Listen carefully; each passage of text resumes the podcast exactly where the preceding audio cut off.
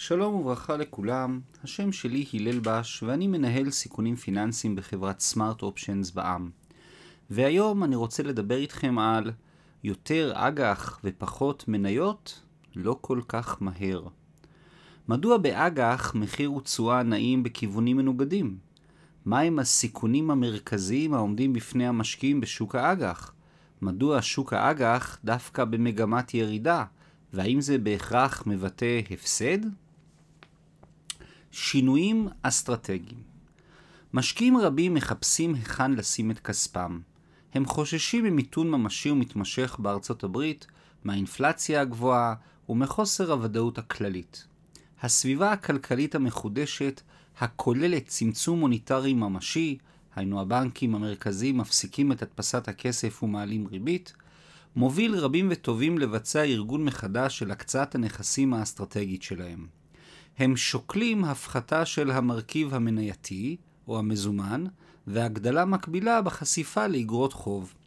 בשורות הבאות נדון במורכבות המהלך, וננסה לשפוך קצת אור על מה קורה בשוק אגרות החוב.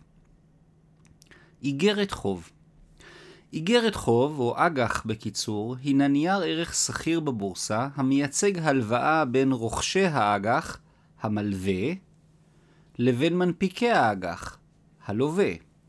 באופן מופשט, מי שרוכש אג"ח מקבל התחייבות לתשלומים עתידיים של קרן, שנקראת ערך נקוב, וריבית, שנקראת קופונים, מאת הגוף המנפיק. מנפיק האג"ח יכול להיות חברה עסקית, ואז זה נקרא אג"ח קונצרני, או ממשלה ריבונית, ואז זה נקרא אג"ח ממשלתי. מחיר הוא תשואה לפדיון. ההתחייבות המוצרת באג"ח נרכשת תמורת מחיר הנקבע בשוק החופשי על ידי היצע וביקוש. כאשר מחיר האג"ח יורד, ניתן לרכוש את ההתחייבות לתזרים המזומנים העתידי, שהינו מוגדר וקבוע, במחיר נמוך יותר. מעבר למחיר האג"ח, נתון מאוד שימושי הינו התשואה לפדיון באג"ח, שמבטא את הרווח השנתי באחוזים מסכום ההשקעה למי שיחזיק באג"ח עד תומו, ויקבל את מלוא ההתחייבות שהוגדרה. התשואה נקבעת למשקיע לפי מחיר הרכישה שהוא שילם על האג"ח. על כן, כאשר מחיר האג"ח יורד בשוק החופשי, התשואה לפדיון של הרוכשים במחיר החדש עולה. באגרות חוב, המחיר והתשואה תמיד נעים בכיוונים מנוגדים. אם המחיר עולה, התשואה יורדת, וההפך. זו אחת המורכבויות הגדולות של אג"ח, שהופכות אותה לנכס השקעה שלא מובן לחלק גדול מהמשקיעים. סיכון אשראי מכיוון שאג"ח הינה הלוואה בתנאים מוגדרים מראש, הסיכון העיקרי הינו סיכון אשראי. החשש שהמנפיק לא יעמוד בצורה מלאה בכל ההתחייבויות הגלומות באג"ח שמכר. את סיכון האשראי נהוג להעריך בעזרת חברות דירוג כמו מדרוג ומעלות בישראל, או מודי'ס ו-S&P בארצות הברית.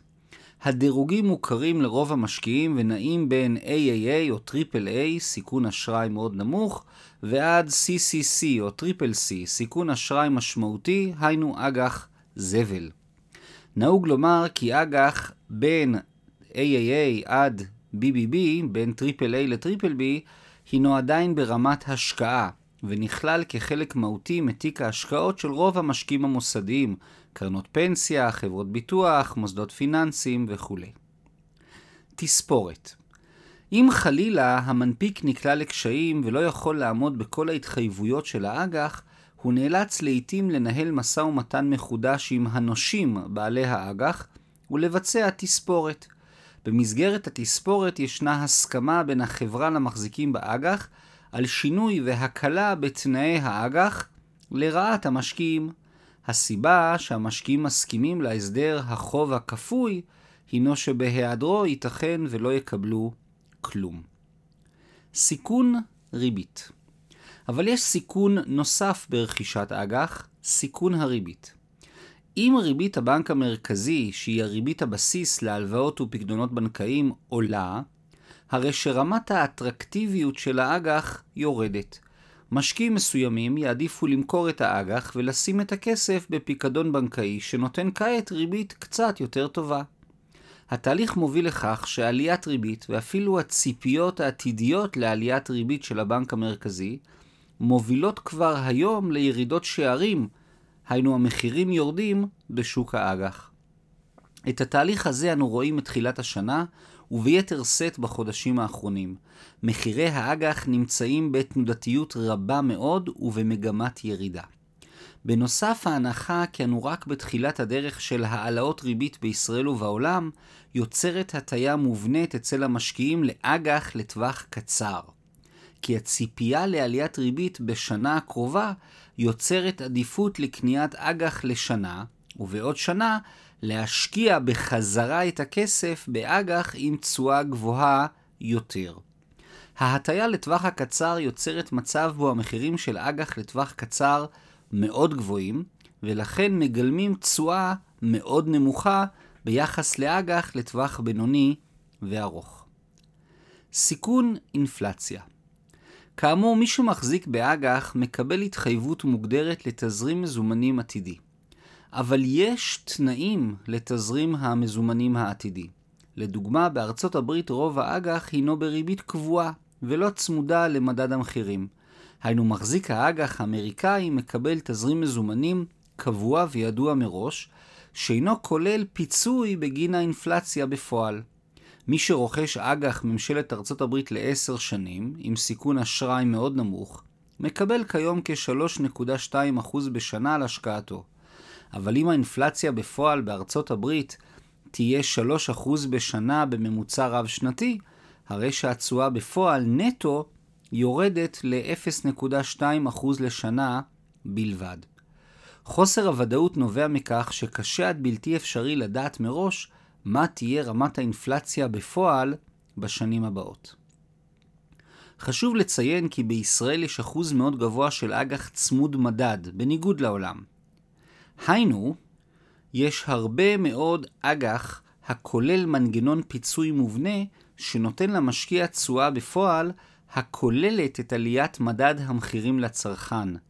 רכישה של אג"ח צמוד מדד מקנה פיצוי על שחיקת ערך הכסף. שוק האג"ח כיום על שווקי האג"ח בישראל ובעולם מופעלים כיום כוחות גדולים. ברמה הבסיסית יש חשש אמיתי לשחיקה מתמשכת וארוכת טווח של ערך הכסף, היינו אינפלציה, וכתוצאה הבנקים המרכזיים ימשיכו ויעלו ריבית מעלה-מעלה. במקביל, יש חשש אמיתי שניכנס להאטה שתוביל למשבר כלכלי אמריקאי ועולמי. כאמור, המגמה של הכוחות הללו הינה ירידה מתמשכת במחירי האג"ח באופן רוחבי. הפסד אמיתי או רק על הנייר? סיבה נוספת ומפתיעה למגמה השלילית במחירי האג"ח נעוץ אולי בחוסר ההבנה של חלק מהמשקיעים. מחירי האג"ח יורדים, ועיון בדוח השקעות קלאסי יגלה שורות של השקעות אג"ח עם הפסד הון רשום. היינו, אם לדוגמה האג"ח נרכש לפני כשנתיים במחיר של 100 ש"ח, עם תשואה לפדיון של 3% ומחירו היום 94 ש"ח, נראה שיש כאן הפסד הון של 6 ש"ח או 6% מסכום ההשקעה. אבל, וזה אבל גדול, ההפסד הינו רק אם נממש ונמכור את האג"ח. אם לחילופין נחזיק באג"ח עד לפדיון, עד תום חיי האג"ח, ותחת ההנחה שהמנפיק יעמוד בכל ההתחייבויות שלו, נגיע לתשואה שנתית של כ-3% בכל שנה. אם לא נמהר למכור, ייתכן ולא רק שלא נפסיד, אלא אולי אפילו נרוויח.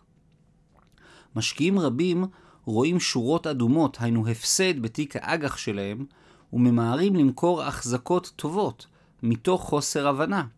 אם לדעת המשקיעים מדובר על מנפיק טוב עם סיכון אשראי נמוך, עדיף להם להחזיק את האג"ח עד לפדיון ולהרוויח. החדשות הטובות כפי שהוסבר, מחיר ותשואה של אג"ח נעים בכיוונים מנוגדים. כשהמחיר של האג"ח יורד, התשואה עולה. כתוצאה, המחירים החדשים של האג"ח מבטאים תשואות שלא נראו כבר עשרות שנים בשוק ההון.